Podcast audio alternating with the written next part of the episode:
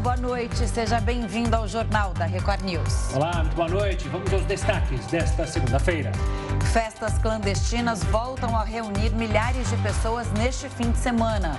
Jogadores da Argentina são investigados por falsidade ideológica. Talibã afirma ter dominado a última área de resistência no Afeganistão. E ainda, Rei Pelé passa bem após cirurgia para retirar tumor do colo.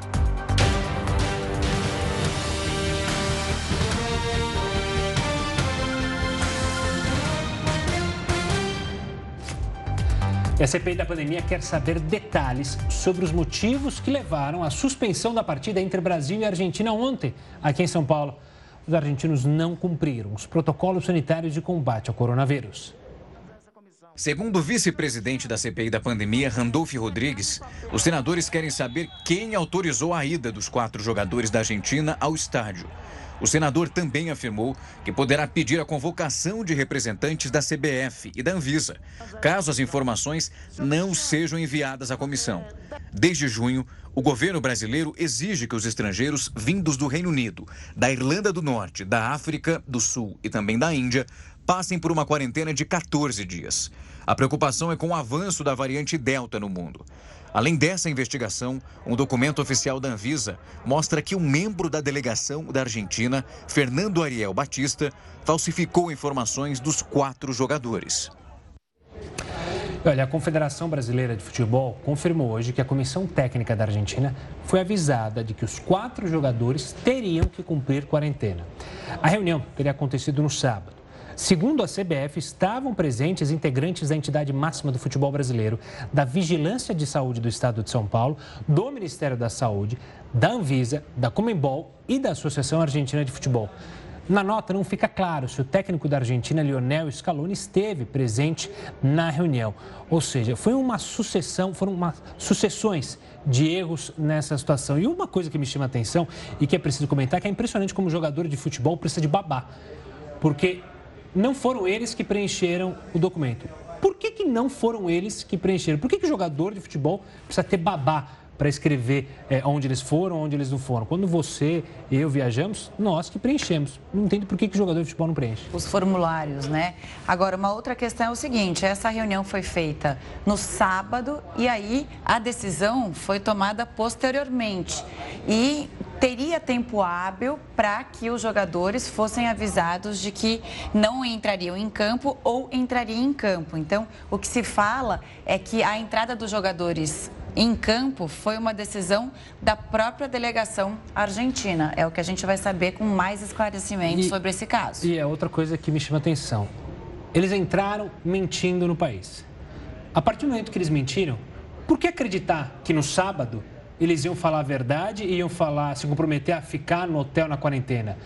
No sábado, já deveriam ter encaminhado, olha, os quatro jogadores precisam sair, serão deportados, vão voltar para o país de origem. E ponto final, não precisava se arrastar e acontecer aquelas cenas lamentáveis lá na Arena do Corinthians. Está tudo esquisito, né? Vamos esperar o esclarecimento para saber o que verdadeiramente aconteceu nesse caso.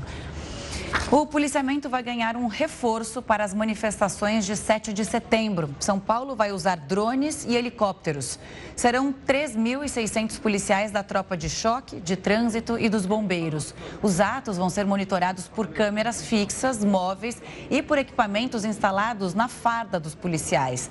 As imagens vão ser acompanhadas em tempo real no Centro de Operações da Polícia Militar. A Secretaria de Segurança Pública do Estado diz que a operação é para proteger proteger os manifestantes, preservar patrimônio e garantir o direito de livre participação nas manifestações.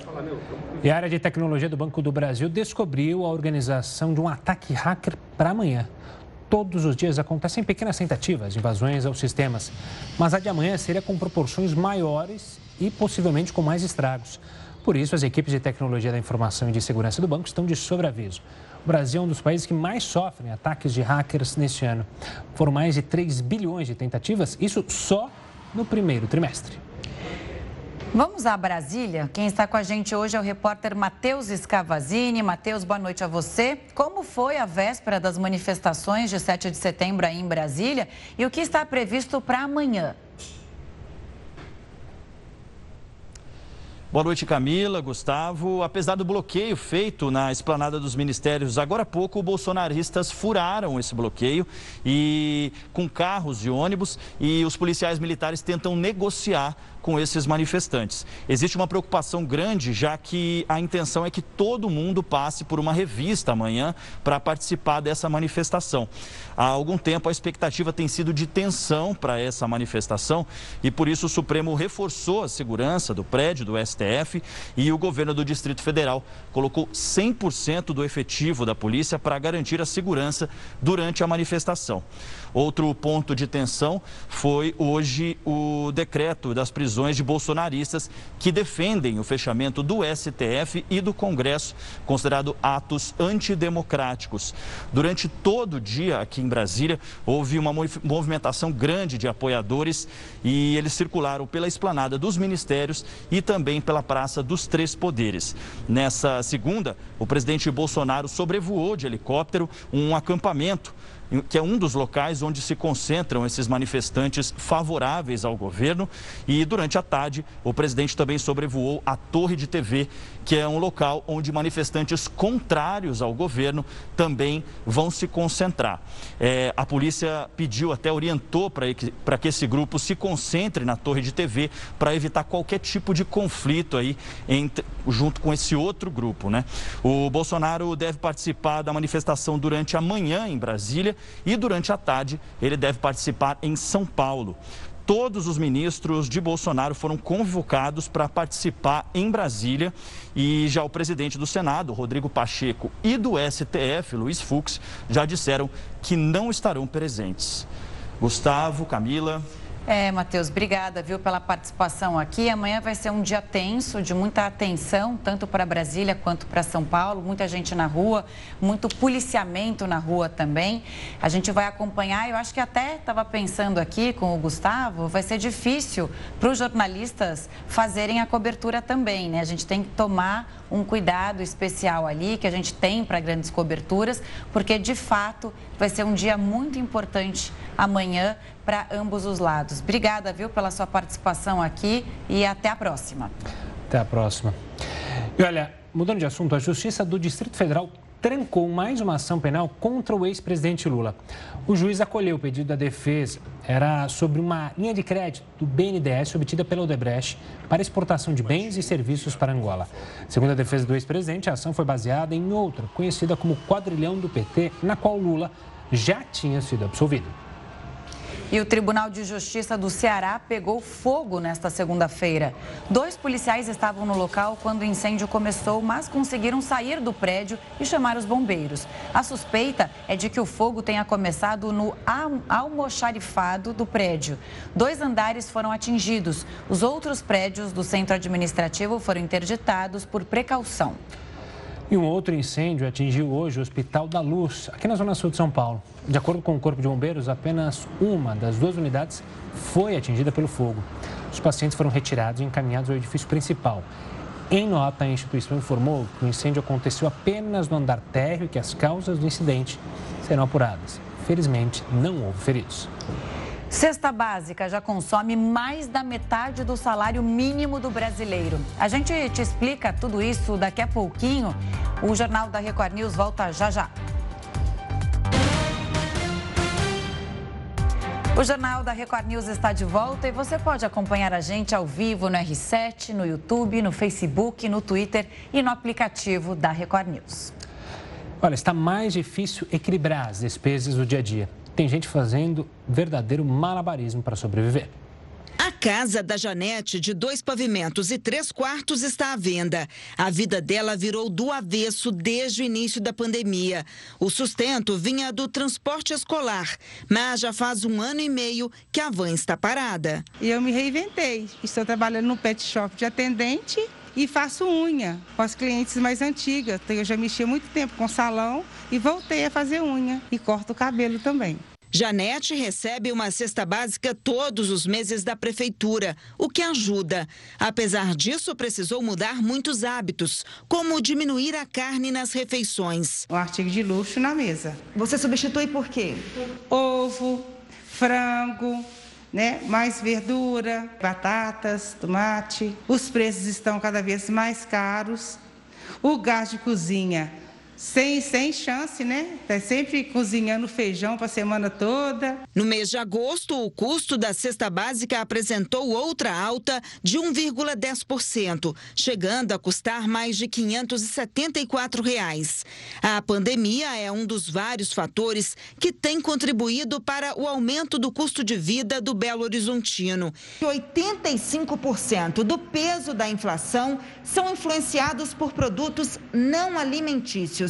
Um bom exemplo dentro de casa mesmo é a energia elétrica. Ela está sofrendo muito por, pela falta de chuva para poder se gerar essa, essa energia, então eles estão tendo que usar os geradores auxiliares, né, que são as, as termoelétricas, que é uma geração muito cara.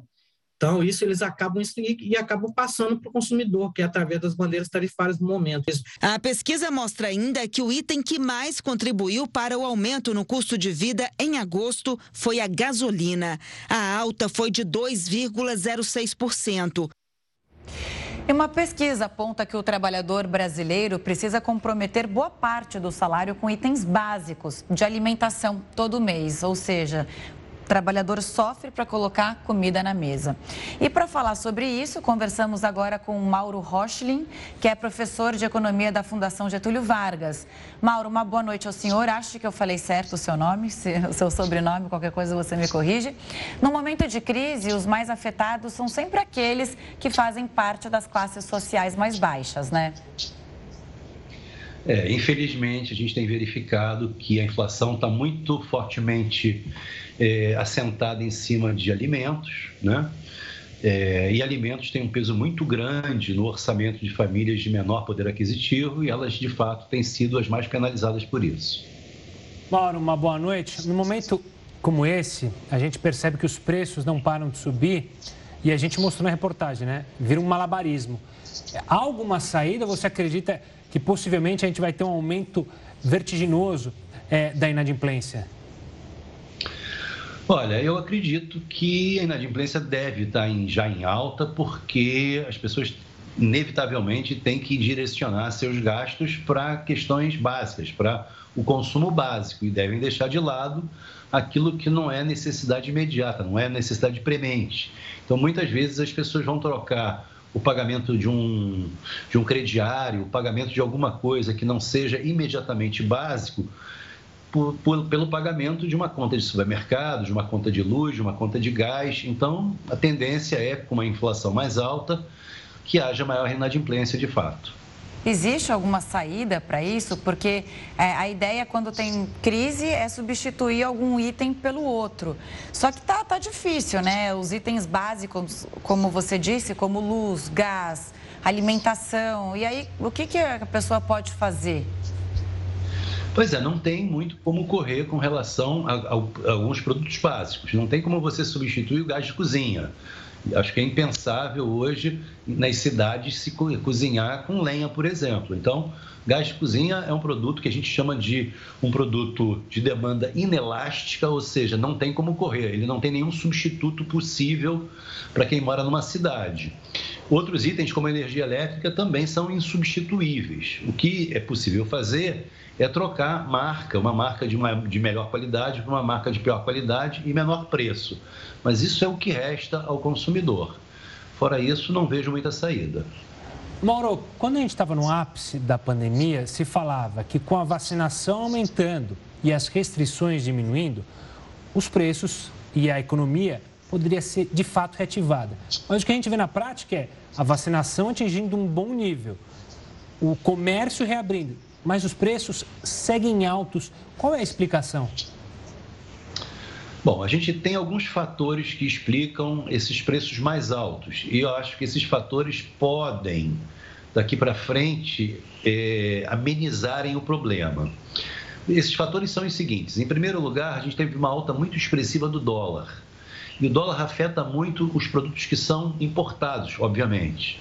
Aliás, não só eles, os produtos que são nacionais, mas que têm insumos importados. Por exemplo, o pão se utiliza do trigo como matéria-prima e o trigo é importado. Então, uma alta do dólar, e a importação é feita em dólar, torna o trigo mais caro e, consequentemente, o pão mais caro. Outros produtos, como aqueles que são exportados, mas também são vendidos aqui dentro, como por exemplo o óleo de soja, também ficam mais caros com dólar mais caro. Então, esse é um primeiro fator que a gente poderia apontar, a alta do dólar. Segundo, o preço das commodities aumentou muito no mercado internacional. Então, a soja mesmo é o caso, o minério de ferro é outro caso, o café é um outro caso, a carne é um outro caso. São produtos que se tornaram mais caros no mercado internacional e os exportadores aumentaram os preços aqui dentro, porque eles têm maiores ganhos lá fora. Então, para manterem a oferta aqui dentro, eles aumentam o preço aqui dentro.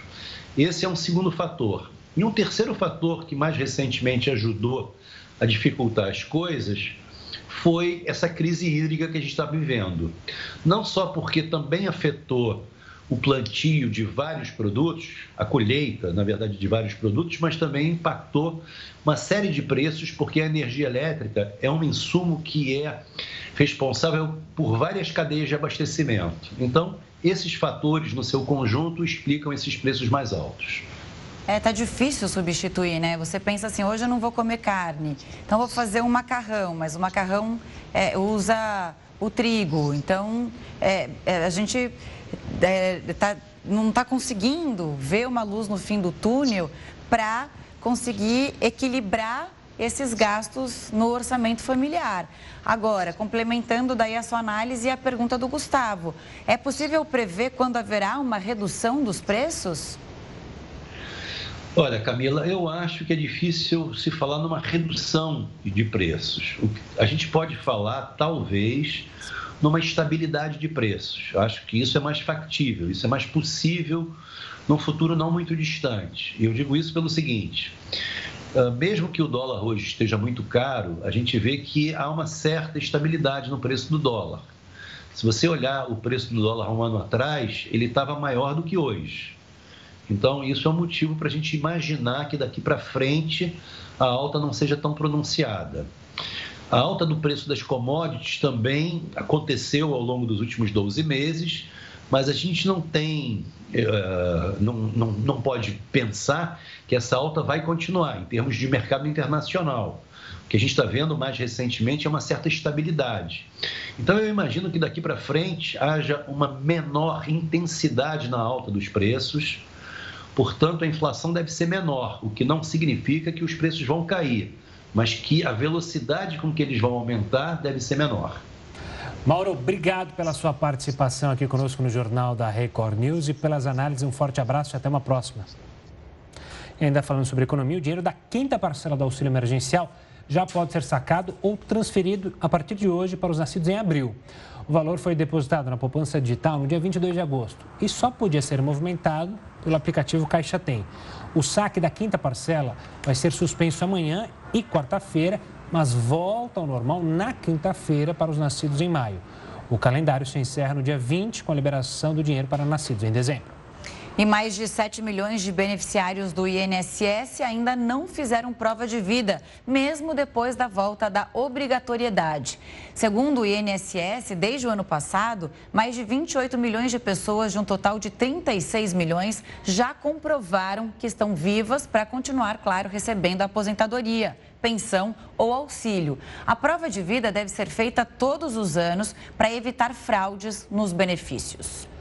O Ministério da Agricultura confirma casos atípicos da doença da vaca louca e suspende exportações de carne bovina para a China. O Jornal da Record News volta em instantes. E o Jornal da Record News já está de volta. E olha, o projeto para acabar com o foro privilegiado completou mil dias parado na Câmara dos Deputados. Hora de falar com o Heroto Barbeiro. Heroto, vai ter velhinha vai ter parabéns e conta pra gente o que, que o foro tem a ver com os poderes da República. Olá, Gustavo. Olha, a data é emblemática. Mil dias. Lembra que você até comentou que eu faço um risquinho aqui na parede da minha casa? Tá Cada tá dia que faço, pois é. A parede está completamente cheia de risquinho porque o tal do foro privilegiado, que é bom que todo mundo que está nos acompanhando lembre, já foi aprovado no Senado. Ele saiu do Senado e foi para a Câmara dos Deputados. Então ele está dormindo naquela gavetinha da Câmara do Senado exatamente há mil dias. Interessante é o seguinte, que se porventura, uma hora, não sei, né, ele for pelo menos votado ou aprovado, ele só vai deixar com foro privilegiado o presidente da República, o vice, o presidente da Câmara, o Senado e o Supremo Tribunal Federal. Só cinco pessoas. Olha que maravilha, só cinco. Hoje, nós temos mais de 50 mil pessoas com foro privilegiado, porque ele vai vindo em cascata. Ele começa lá em cima, na presidência da República, e vai bater lá embaixo nos vereadores, no Ministério Público, vai bater nos juízes, embargadores vai por aí afora. Toda mais de 50 mil pessoas. E uma outra coisa interessante também do tal foro privilegiado é o seguinte: dada a existência dele, o Supremo Tribunal Federal, que deveria cuidar só de questões relativas à Constituição, ele tem que cuidar também de processo, porque de quem tem foro privilegiado. Então ele passa a ser um tribunal criminal e não um tribunal constitucional como ele foi criado em 1988. É por esse motivo que as coisas ficam tão enroladas também no Supremo Tribunal Federal. Agora, a pergunta que não quer calar, né? Eu acho que nós estamos no feriadão, o pessoal pode pensar um pouquinho mais, é o seguinte: por que, que Sua Excelência, o presidente da Câmara, o Arthur Lira, não coloca em votação? Depende dele, exclusivamente dele. Porque ele não faz nada sem consultar a liderança dos partidos políticos. E quando a liderança diz não, ele se finge de morto, porque na verdade ele está representando as lideranças. Ocorre que você tem uma quantidade razoável de parlamentares e de amigos de parlamentares estão pendurados no foro privilegiado, e se isso acabar, muita gente vai bater com o costado lá no juiz da primeira instância e aí a coisa vai pegar. Então é isso que está acontecendo e eu acho que é isso que a gente tem que pensar, né? Porque afinal de contas, veja bem, eh, se eles são nossos representantes, eu suponho que a maioria das pessoas do nosso país não quer ser um cidadão de segunda categoria, quer que a lei seja igual para todo mundo, como está na nossa Constituição. E por que, que eles não atendem isso? Por que, que eles não ouvem a voz dos seus eleitores? Não sei. Mas o ano que vem tem eleição, né? Aí a gente pode dar o troco. É, não é de interesse deles, né, dos, dos, próprios parlamentares, tirar o próprio foro. Deve estar muita gente com medo aí, né, Heródoto, desse projeto sair aí do, da gaveta. E o, e o, até o projeto deve estar falando, ô gente, estou aqui na gaveta, talvez não seja, talvez seja me deixar é, melhor, é, deixa, seja melhor deixar aqui na gaveta do que tirar porque essa polêmica promete ser feia. Heraldo, eu só queria que você repetisse, porque o número é alarmante, as pessoas precisam saber. São 50 mil pessoas que têm foro privilegiado. 50 mil, é isso? É, já 50 mil pessoas, porque você começa no presidente da República, como ele tem direito, aí vai baixando para ministro, ministros dos tribunais superiores, parlamentares, senadores, governadores, vice-governadores, vai descendo a escala. Não chega até nós, que somos cidadãos comuns, e pagadores de impostos e do salário de toda essa turma que eu acabei de citar aí. Eu ia perguntar, você não tem foro também? Eu ia perguntar, eu falei, imagina, será que nessa cadeia não sobrava um espacinho para você também? Foro privilegiado para o HB? Opa, opa, opa. Gabi, a gente volta a se falar daqui a pouco, ainda nessa edição. Vamos ver agora, então, como está a situação da pandemia no Brasil. Segundo o CONAS, o país chegou à marca de 20 milhões 899 mil 933 casos. No total, o Brasil registra 583.810 mortes desde o início da pandemia. 7.182 pessoas morreram pela Covid-19 nas últimas 182. 7.182 pessoas não, na verdade, sem o 7. Só 182. Tá. Tem uma pegadinha aqui com a gente. Ah, tem as 182 pessoas, tá bom. Desculpa, eu estava errado aqui no TP, mas vamos lá. Então, 182 pessoas morreram nas últimas 24 horas.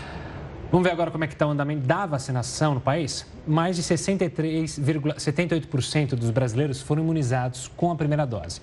31,86% da população tomou as duas doses ou então a dose única da vacina. E a vacinação de adolescentes entre 12 e 14 anos sem comorbidades começou em São Paulo. E idosos com mais de 90 anos também já podem tomar a terceira dose. Muita gente aproveita o feriadão para tomar vacina. Vários postos têm filas, como esse na região central de São Paulo.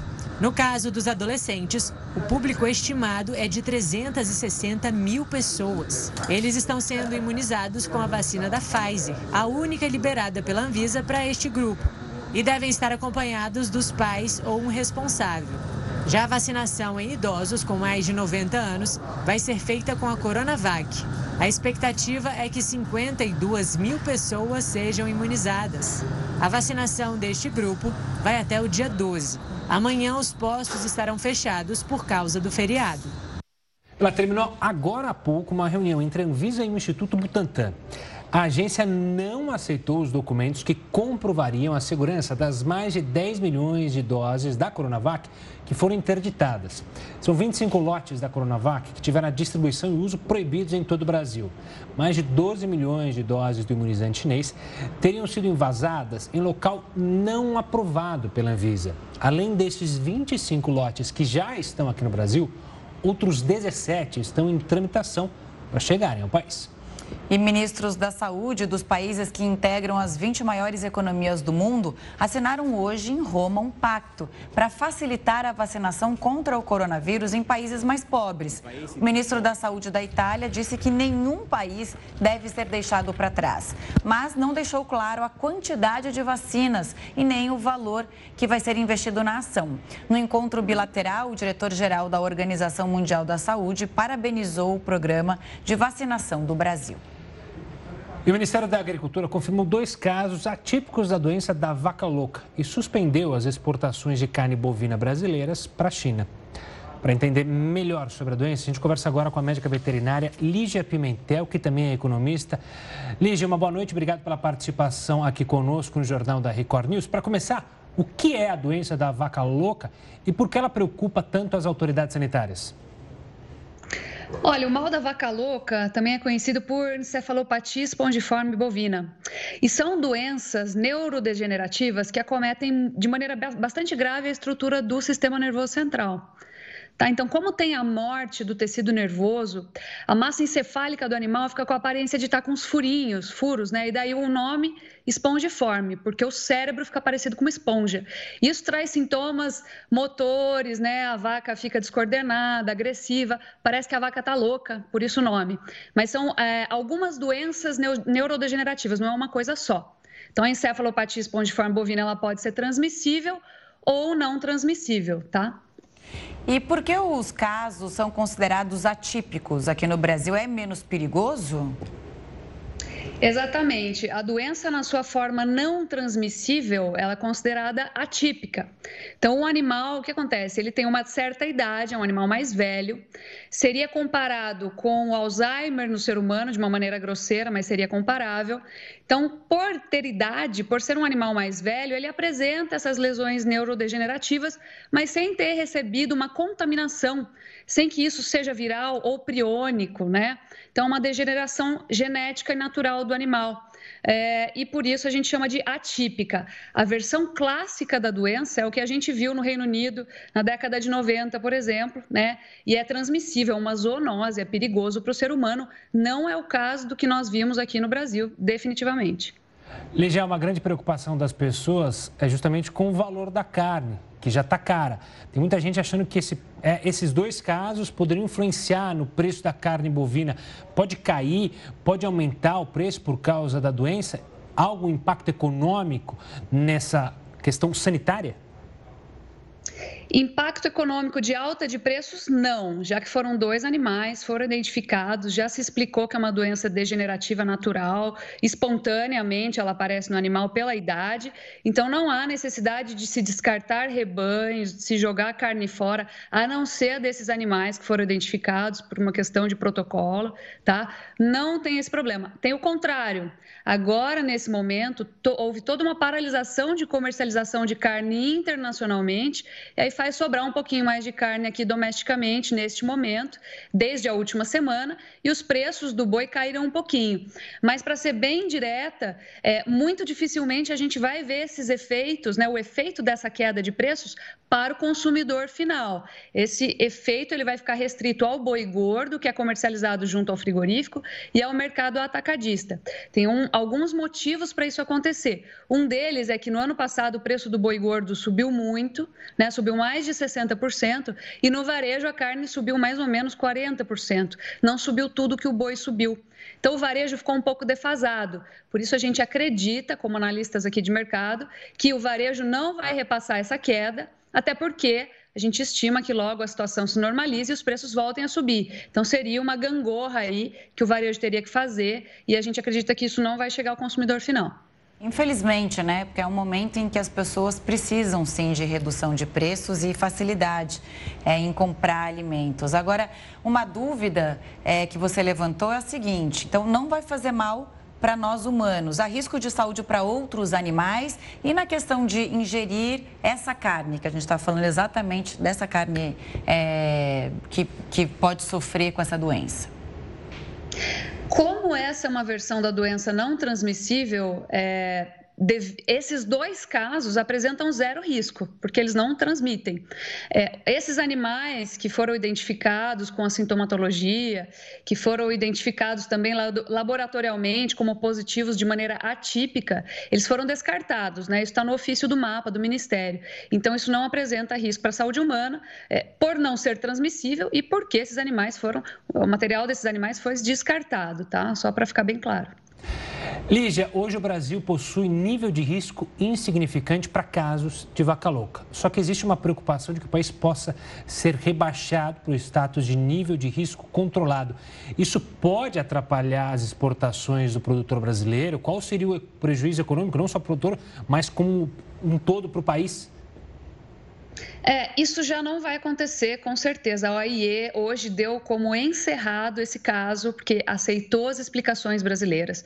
É, o material do, dos animais aí que foi coletado, foram, foram dois animais é, ao mesmo tempo, tá? Só para entender uma coincidência. Um animal identificado, mais velho, né? Identificado em Minas Gerais, outro identificado em Mato Grosso. Esses animais não entraram em contato entre si. É, o material desses animais foi coletado, mandado para um laboratório nacional, foi comprovado que era atípico. Daí a gente pede uma, na verdade, o governo brasileiro pede uma contraprova em um laboratório internacional. Então, esse material coletado foi para Alberta, no, Canadá, fazer a contraprova. Saiu o resultado, reforçou que era atípico. Então, a gente foi comunicado, o governo brasileiro foi comunicado na última sexta-feira, às nove da noite, de que de fato era um caso não transmissível, né? Da encefalopatia espongiforme bovina. Então, não tem prejuízo aí, não tem perdas, não tem perda, inclusive, do status sanitário do Brasil.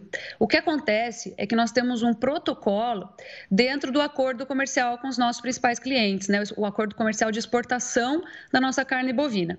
Então, quando é identificada uma suspeita dessas, imediatamente a gente tem que suspender as exportações de carne bovina, para que entre a identificação e a comprovação laboratorial, a gente não corra o risco de enviar carne contaminada para o exterior. Afinal de contas, até então a gente só tinha a sintomatologia do animal. Não sabia se era transmissível ou não transmissível, ou seja, caso clássico ou atípico.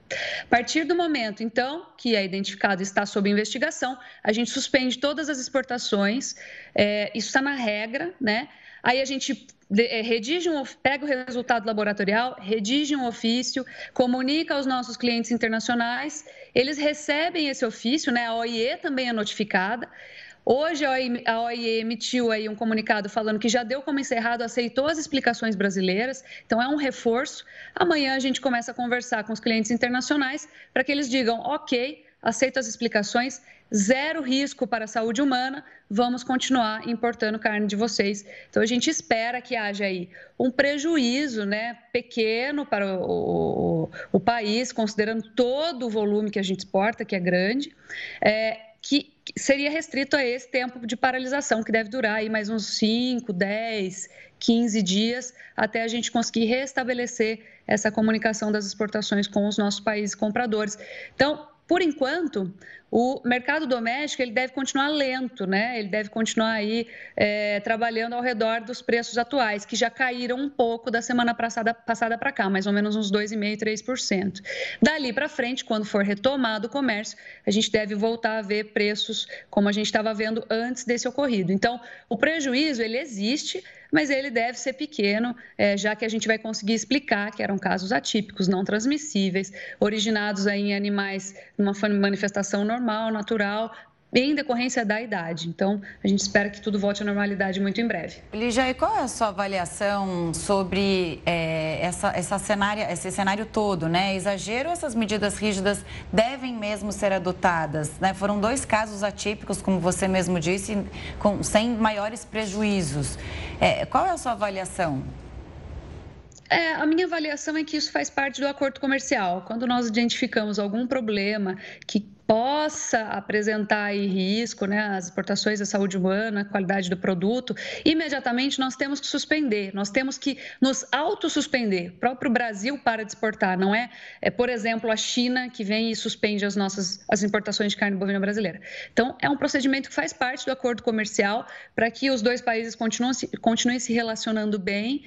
Isso faz parte, não tem nada fora do normal, não é necessariamente uma medida drástica ou rígida, é parte do acordo comercial e a gente cumpriu como combinado ao pé da letra. Lígia, muito obrigado pela sua participação, pela explicação e pela análise sobre o momento. Um forte abraço e até uma próxima. Uma nova norma da Superintendência de Seguros Privados promete simplificar a contratação dos seguros de veículos em todo o Brasil. Este motorista de aplicativo tem seguro do carro em que trabalha ele paga 164 por mês para evitar dores de cabeça com furto ou batidas.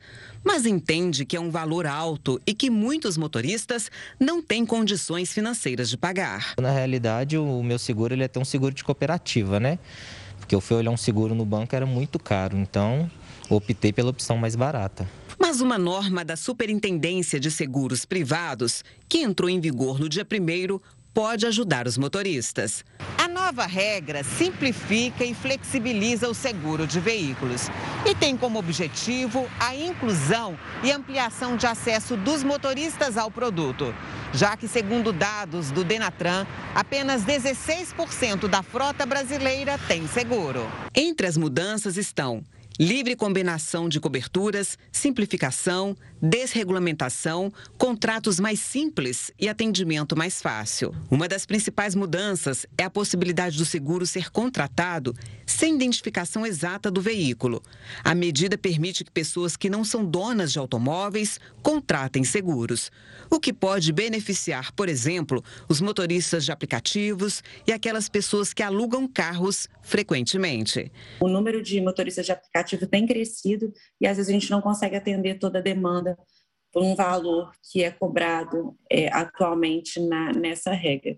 Então, acho que vai ter uma flexibilidade muito boa para poder atender esse tipo de perfil. E as pessoas que, né, às vezes, compartilham carros entre famílias e tudo mais. Segundo este especialista, as empresas têm 180 dias para fazer as adaptações e será inovador para o segmento. Para o mercado consumidor, é muito importante porque você vai ter a opção de escolha do que te interessa. Você hoje não precisa mais, eu não preciso mais comprar a cesta básica inteira, eu só quero comprar só o arroz, só o feijão. Aí sim, eu acho que é, vai atender bastante o cliente hoje, porque o dinheiro está curto, né? Então a gente tem que fazer tudo para é, comprar exatamente o que eu preciso. Era fim de semana marcado por festas clandestinas e muita aglomeração nas praias. O Jornal da Record News volta já. O Jornal da Record News está de volta e Facebook, Google e Twitter criticaram a medida provisória que limita a remoção de conteúdos das redes sociais. As empresas emitiram um comunicado contrário à medida assinada pelo presidente Jair Bolsonaro. O principal argumento usado na crítica é a dificuldade imposta pela medida provisória no combate às fake news. O feriado prolongado deu mais trabalho para a polícia no Rio de Janeiro. Mesmo com o reforço na fiscalização, houve festas clandestinas e muita aglomeração. Hoje, uma festa de música eletrônica em Vargem Grande, na zona oeste do Rio de Janeiro, reuniu uma multidão. Pessoas deixavam o local sem máscara e sem respeitar o distanciamento social. No complexo da Maré, zona norte da cidade, o show de um rap reuniu muita gente na comunidade da Vila do João.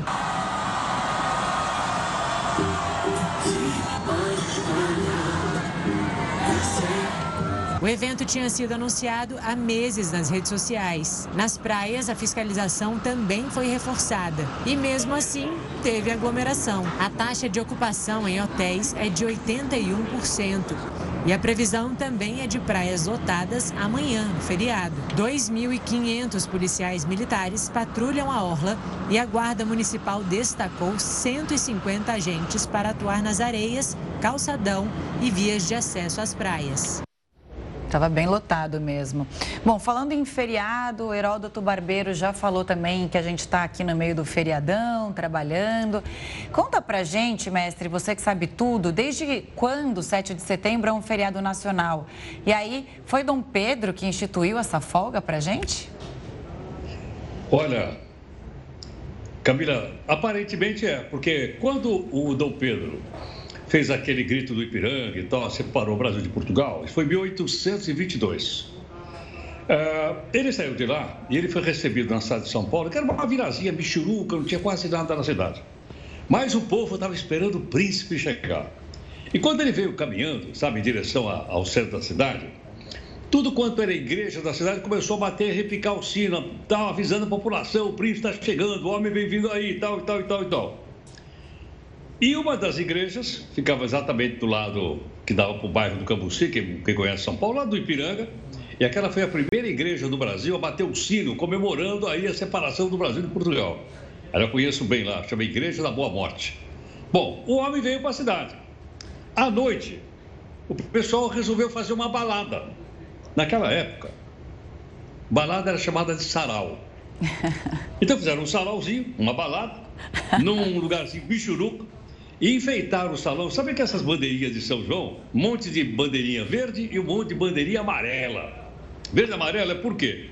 Porque a dinastia do Dom Pedro de Bragança tem a cor verde. E a da imperatriz, a dona Leopoldina, é da Áustria, Habsburgo e amarelo.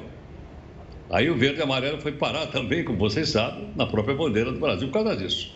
Bom, o homem estava lá. Agora veja bem: príncipe, jovem, bonitão, Aí arrumaram uma pianola para ele, que chamava Cravo, para ele tocar uma musiquinha lá. E aí o cara tocava música. E ele tocou aquela musiquinha que a gente aprendeu no colégio com o nome de Hino da Independência. Lembra ou não? Japonês da pátria filha. A letra não é dele, a música é. A música é dele. Então ele lá tocou aquela musiquinha. Bom, o que acontece? A moçada, as mocinhas se apaixonaram pelo homem.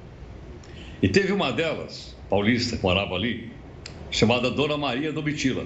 Haha, Maria Domitila caiu de amores por eles e ele por ela. Tanto assim que ele voltou para o Rio de Janeiro, né, para ser aclamado imperador. Olha que interessante. Ele tinha deixado de ser príncipe regente porque separou o Brasil e Portugal. E não tinha sido aclamado imperador, ele não era nada. Nem uma coisa nem outra. Mas ele foi para o Rio e a Maria Domitila também foi. Ela é aquela que mais tarde recebe o título de Marquesa de Santos e vive um caso uh, romântico com ele durante muitos anos, tem inclusive vários filhos com ele. Mas nesse período todo não tinha feriado, não. Todo mundo trabalhando. O feriado, esse que nós estamos vendo agora, foi criado em 1949.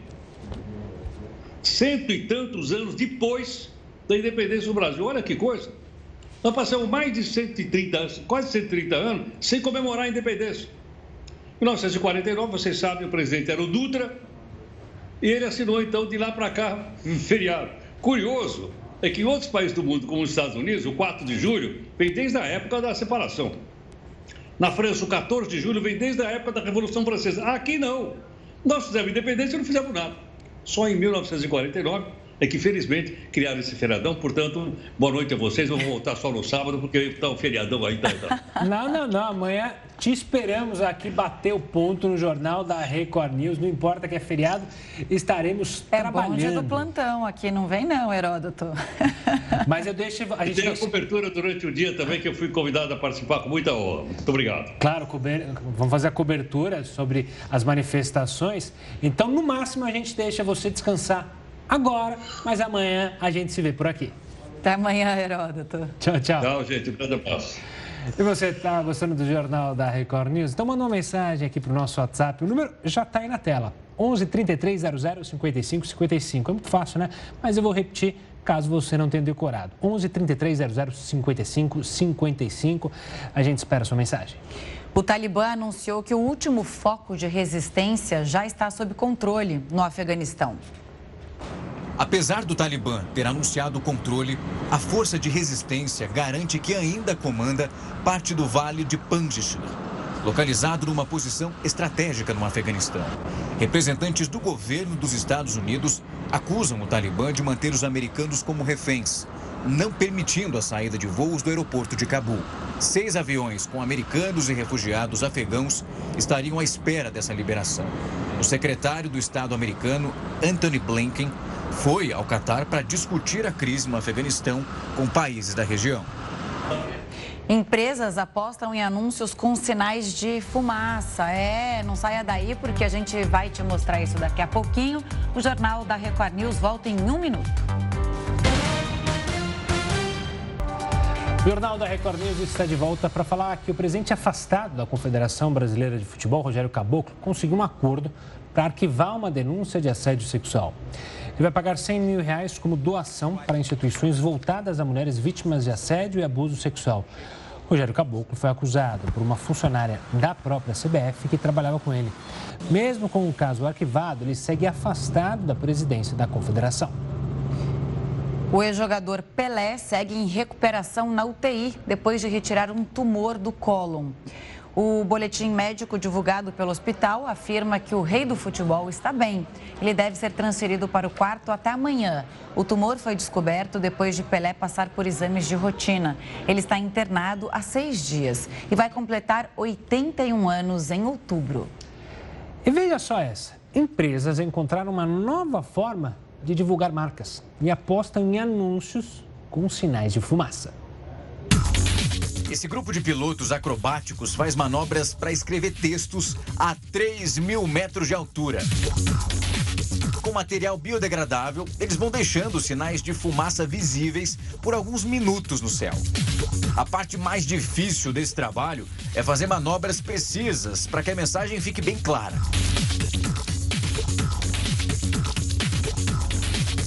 De acordo com uma empresa do ramo, a imagem pode ser vista por milhares de pessoas ou até milhões, dependendo do ponto em que os aviões estiverem. Esse tipo de propaganda ganha espaço aos poucos, porque chama a atenção de quem está vendo. Quando algo começa a ser escrito no céu, as pessoas querem continuar olhando até que o texto seja finalizado. Diferentemente daquela propaganda vista em outros meios. A dúvida que fica agora é se os anúncios tradicionais vão perder espaço para esses sinais de fumaça.